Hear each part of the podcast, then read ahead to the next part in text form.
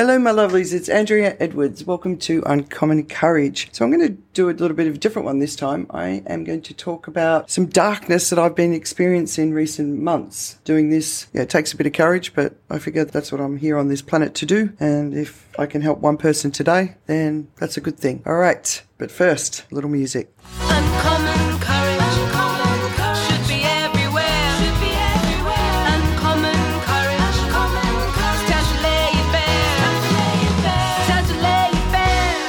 couple of months ago, Steve and I did a podcast called The Divorce Booster. And we were talking about how we got a third dose of Astra. And I don't think this has got anything to do with any specific type of vaccine. This is just my take, by the way. Anyway, we talked about, you know, for the, for the two weeks after getting, getting the booster, that was pretty grim. Like depression, emotions. Ugh, it was horrible. And um, it took us a while to sort of connect the dots and realize what we were going through. And one of the ways I did that, of course, is I spoke to people who had also had the booster or just even their first rounds of vaccines. And they said that they'd been feeling the same. So I did some research and I was looking into a link between vaccines and depression. And I basically couldn't find a single thing. The only link to depression is when you've had COVID. So there's a lot of research on that. So if you've had COVID and you know you've had COVID uh, and you're going through depression you're not yourself, maybe have a look into it. So obviously one of the thoughts there is maybe we've had COVID, but we don't know. The point is it's been two and a half months and we're not out of this black place. And it's really unlike me to be here. It's unlike Steve to be here as well. You know, some people I'll talk to and they say, oh, maybe you just need a holiday, a change of scene, maybe when travel comes back or, you know, all those sort of things. And I, I know myself, it's not about that. You know, we've been very, very lucky where we are. We can travel, we can do things. I think like most people, we're tired the end of this year, you know, the end of the second year of a pandemic. Um, it is an exhausting time, but it's still, it's not about that. And I know that. So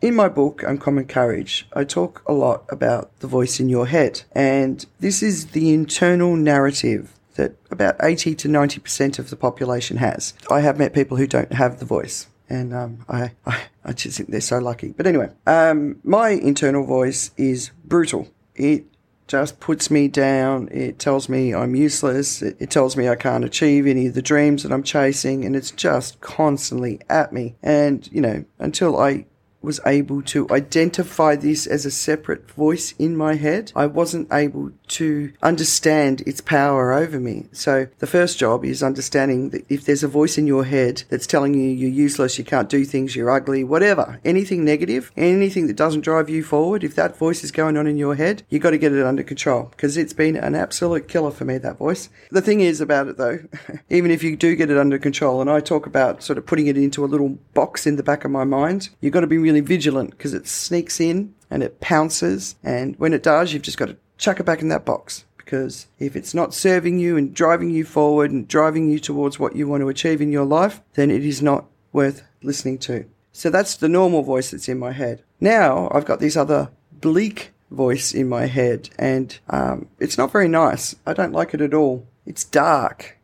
It looks at the world and it doesn't see a lot of hope, you know, and those people who know me know that that is not me at all. I'll never give up on the hope. But this voice, it's, yeah, the world looks really, really shit. People look shit. Politics look shit. Businesses look shit. Everybody looks shit. And, you know, as someone who invests a lot into reading and trying to understand what's going on across many, many dimensions across the world. If you're in a black place doing that, boy, does it have an impact. So, in the last few months, I've had to work really hard to identify this additional sort of voice, and it's very linked to dark emotions that's in my head, and try and keep that under control.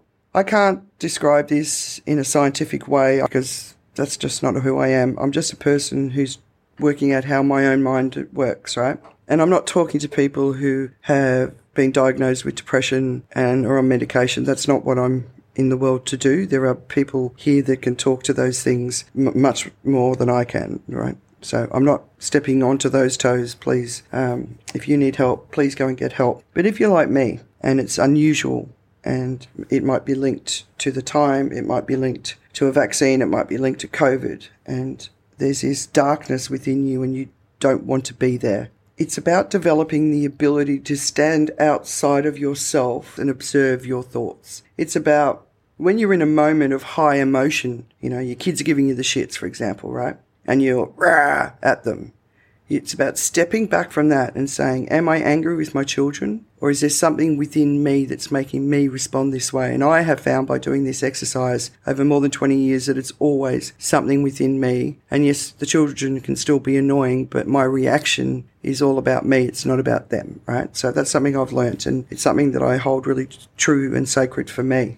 But when I think about all the people in the world who are permanently in this bleak place, and because I'm going in and out of it, it makes my heart ache. You know, there's so many people in so much pain, you know, whether it's politics, the virus, environmental devastation, job losses, people are out of money, they're married to an arsehole, having challenges with their kids, they're a single parent trying to survive and governments aren't supporting them. You know, people are destitute, they're starving, they're struggling, they're fleeing. Um, you know, there's there's so much, and for people in those situations, they are sitting in this darkness all the time, and it's such a crippling place to be. It's a painful place to be because you have no hope when you sit there. So, for those of us who can do it, who've got the strength to do it, and I'm not saying that the people who are sitting in the darkness haven't got the strength to do it, Sometimes life is just too hard and the darkness is just too real, but I am convinced if the majority of, of our societies, if we can wake up to, to ourselves and do the work within, then we can be better allies for the people who are stuck in the darkness and we can help them rise too. But you've got to learn to stand back. You've got to learn to stand back and look at your thoughts and you know you're doing it when there's no emotions. It's like you observe yourself without emotion. And I know it sounds a bit strange and there's no other way I can describe it, but this is the way I do it, right? There's no emotion. I'm just looking. I think back to all the people that tried to teach me meditation. So many people did.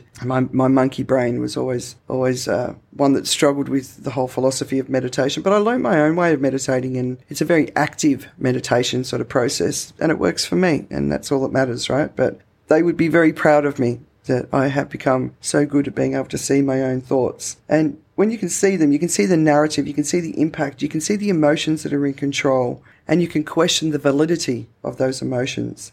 So that's what I do. It works for me. Right now, I'm using a lot of energy to fight the bleakness. It's not the, the voice in my head. It, it, it's it's winning more now because because I'm weaker because I'm fighting on two fronts. But it will never take over. I will never allow it to. But there are days when I just have to sink into it and accept it. It's not going to go away. And I believe that that's the way out. What you resist persists, right? So sometimes you just need to have a day where you just want to cry all day and you just need to allow yourself to do that. Or have a day where you just want to be rah all day and you, you need to allow yourself to do that. But you've got to be forgiving of yourself and accepting of yourself because it's a really important process to get through because if you don't and if you fight it, if you resist it, it hangs around for longer. So anyway, look, I have no idea if I've explained that well. I hope I have. I'm just trying to share my way of coping with the bleakness. As I said, anyone who knows me, I'm not a bleak person, but I have been lately. Like when I go out, I've, I really struggle. Small talk, I struggle with. I want to talk to people, but I don't really want to talk to people about how I'm feeling. A lot of people see me as strong, so that can be a bit hard for people if I'm not strong. So obviously my husband and I are talking to each other a lot about it, but sometimes you've got to go outside of the marriage. Yeah, so if anyone's sort of wondering why I'm not my usual self, here you go. And for everybody else, you know, if you're stuck, just try and learn to stand back and look at your thoughts. When you go into strong emotions, ask yourself, am I really angry, fearful, whatever it is? And when you go into strong emotions, just ask, where are they really coming from? Sometimes it's fear, you're in fear and you're projecting it onto other people. Sometimes it's frustration at your own life, you're not achieving what you want to achieve, so you're projecting it onto other people. I find that when I have strong negative emotions, it's because something within me is unhappy. And that's that's been a really powerful growth path for me, understanding that my emotions are about me and it's not about anybody else around me. So, there you go. I'm going to shut up and I'm going to leave a song in your head. My wonderful friend Warwick Merry wrote it. Uh, a Ode to Uncommon Courage. If this doesn't get stuck in your head, I don't know what will, but hopefully when it gets stuck in your head, it'll push the bleakness away. So, hoping I help. That's all I ever want to do. And hoping apparently within so I should be through this. So I've got a couple more weeks and then ho- hopefully I'll be back in fine form for the festive season. All right, my friends, speak soon. Uncommon courage, common courage. That's what you need. That's what you need. Uncommon courage, Uncommon the courage. books and the deeds. It's what you need. And the dodgy twenties. Ooh, uncommon courage. Get your uncommon courage.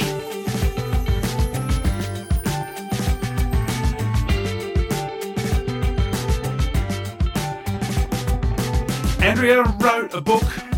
It's really, really thick, full of, ideas, and they really stick your uncommon courage. It tells you what to do.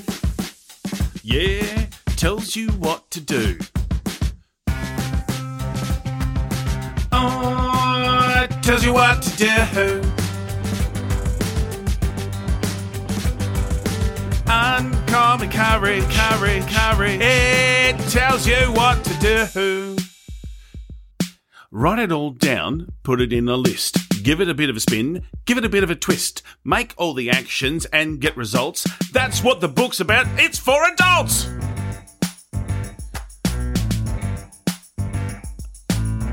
Uncommon courage. Uncommon courage. Uncommon courage. It's what you need. It's what you need. Not just the books. Not just you the books. gotta do the deeds. Uncommon courage.